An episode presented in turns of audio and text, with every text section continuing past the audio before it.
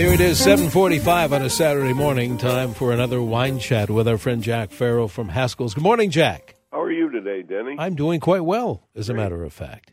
I was thinking about you the other night. We had some barbecue at our house. And I said, you know what? What Jack would tell me? Get out that bottle of Malbec. And I did. I would indeed. And it worked. It worked just works fine. Great. I speaking of Malbec, I had a bottle of Bordeaux last night. I don't have a drink a lot of Bordeaux, and it reminded me how wonderful that wine is. And I thought we might even talk a little bit about Bordeaux. Bordeaux seems to have fallen out of favor a little bit in the last uh, couple of decades. Although, you know, the area Bordeaux is the largest wine producing area in France and one of the largest wine producing areas in the entire world. There's over 300,000 acres of vineyard in the Bordeaux region. And they produce about 60 million cases a year. That's, you know, 720 million bottles of uh, Bordeaux are produced annually from about 8,000 producers. So we're talking about a big, big area of wine and a very important one. And you know, the, Bordelais have, a, of course, a noble history. It goes back to ancient Roman time. Roman uh, writers ex- lauded the wines of Bordeaux uh, in the first and second century, and it became one of France's first exports. Uh, that came about when uh, the Plantagenet kings of France married the Aquitaine women of France, and part of Eleanor of Aquitaine's dowry was all of Bordeaux and that whole uh, area, and it became almost an English province. And uh, the English market uh, was just waiting for a, a good bottle of wine because they didn't in, in the 14th, 15th century. As you can imagine, it was pretty tough. And in England, Bordeaux is referred to as claret. And the reason they did is wines at that time were kind of murky. The wines from Bordeaux were clear, and they would say, "Look how clear it is." And the claret became synonymous with the word Bordeaux for the English market. But that English market gave them impetus to ship their wines around the world, and and indeed they did. Our founding fathers, uh, Jefferson, Franklin, George Washington, all drank claret very often and, and brought it home. When Jefferson was ambassador to France, he brought back all sorts of Bordeaux, some of them by name, like Haut-Brion and Lafite, uh, which are the first growth of uh, Bordeaux. And, and that's another thing. People get a little put off, I think, because they think Bordeaux is very expensive. Well, when you make 700 plus million bottles, it isn't all very expensive. Believe me, there's a lot of very good values. Unfortunately, the first gross, and by first gross, I better explain that a little bit. In 1855, uh, the French emperor uh, decided he was going to have a classification and, and for an exhibition. That was the exhibition that built the Eiffel Tower in France, and they also decided they'd classify Bordeaux, and they classified Bordeaux almost by price, the top five categories. So there's five gross. The first category in 1855 has been changed only once. The first category, there were four wines in the first category Chateau Lafite, Chateau Latour, Chateau Margaux, and Chateau Haut-Brion. And of course, Chateau Mouton, which is also owned by the same uh, family that owned Lafite, the Rothschilds, were quite put out that their wine was named a second growth.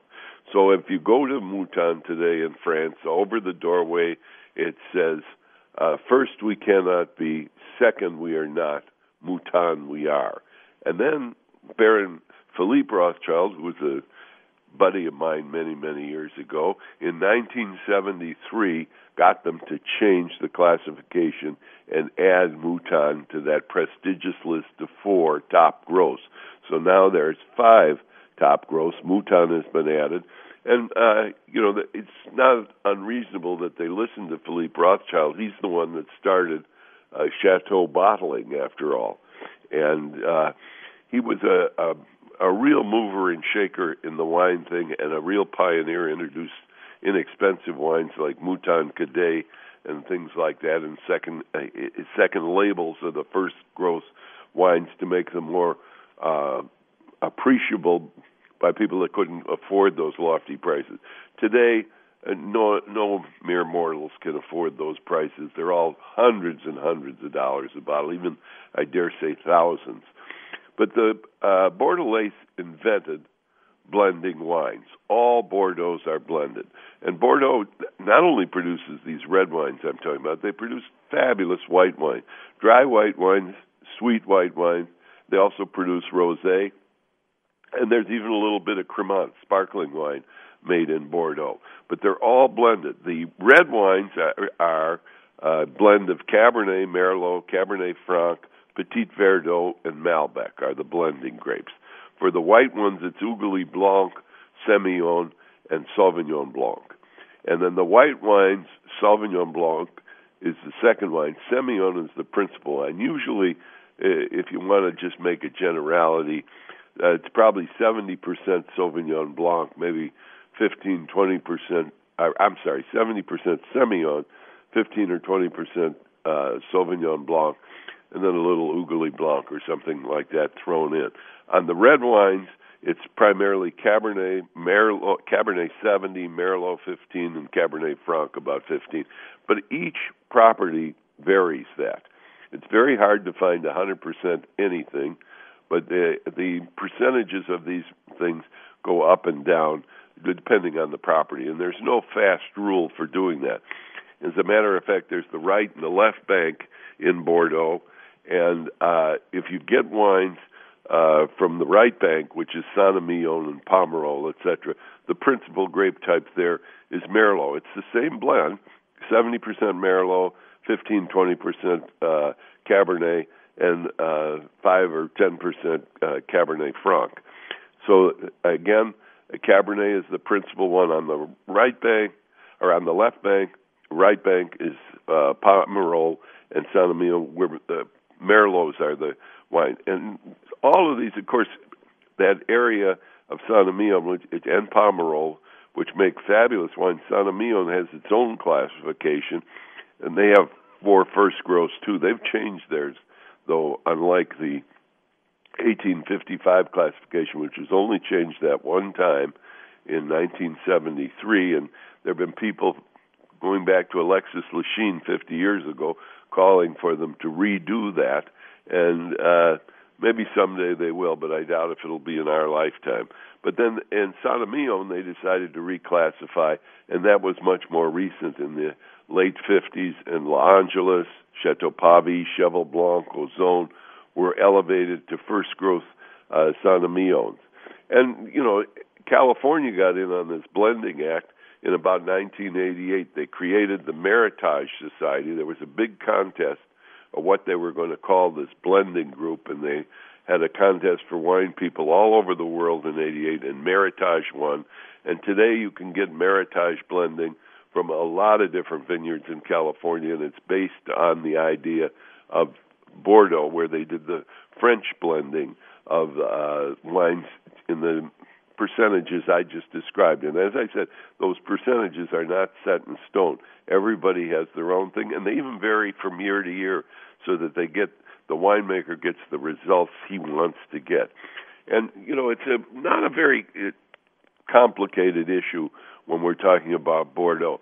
The more specific information on the label, usually the better the wine.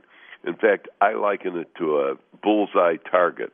For example, if we made wine here in Minnesota, you have Minnesota wine, then you have wine that's made in, say, Hennepin County, and then you have wine that's made in Wayzata, and then you have wine that's made at Chateau something. So we'll say it's Chateau Long in Wayzata, in Hennepin County, and in Minnesota. So if you're looking at appellation, you could buy Minnesota wine, you could buy Hennepin County wine, you could buy Wayzata wine, or you could buy Chateau Long wine from Wayzata. And the more specific that gets, in other words, the Chateau is the center of the bullseye, usually the better the wine is when it's more site specific like that. At any rate, uh, that describes, I hope, a little bit about Bordeaux.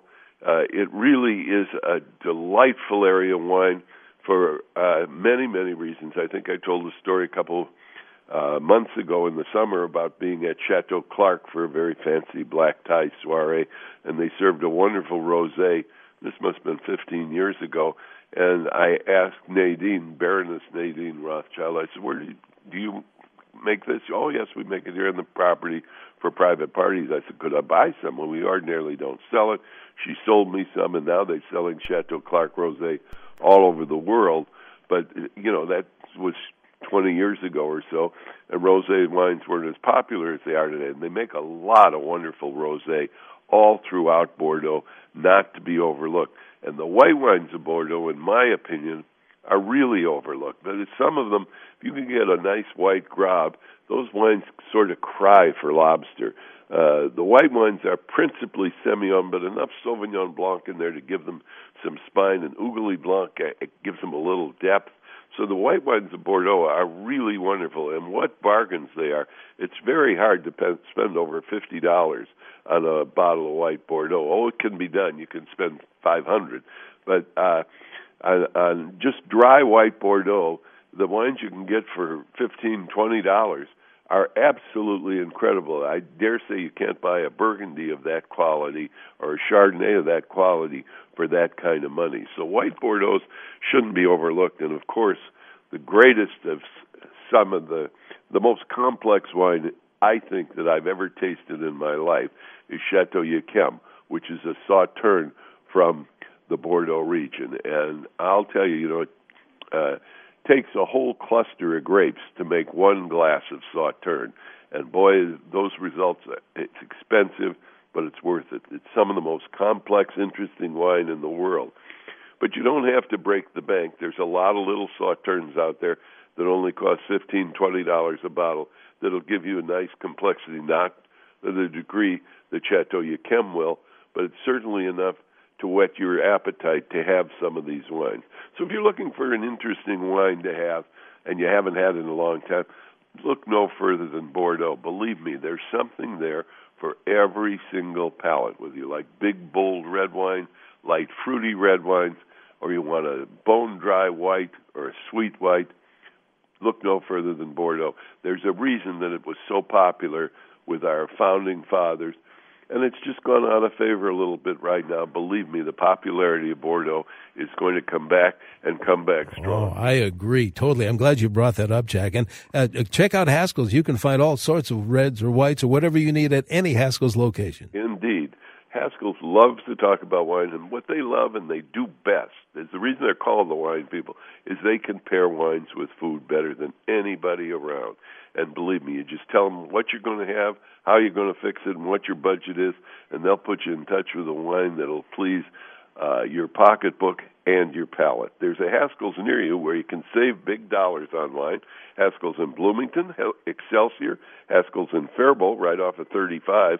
Our Maple Grove cellar is not to be missed. It's absolutely huge.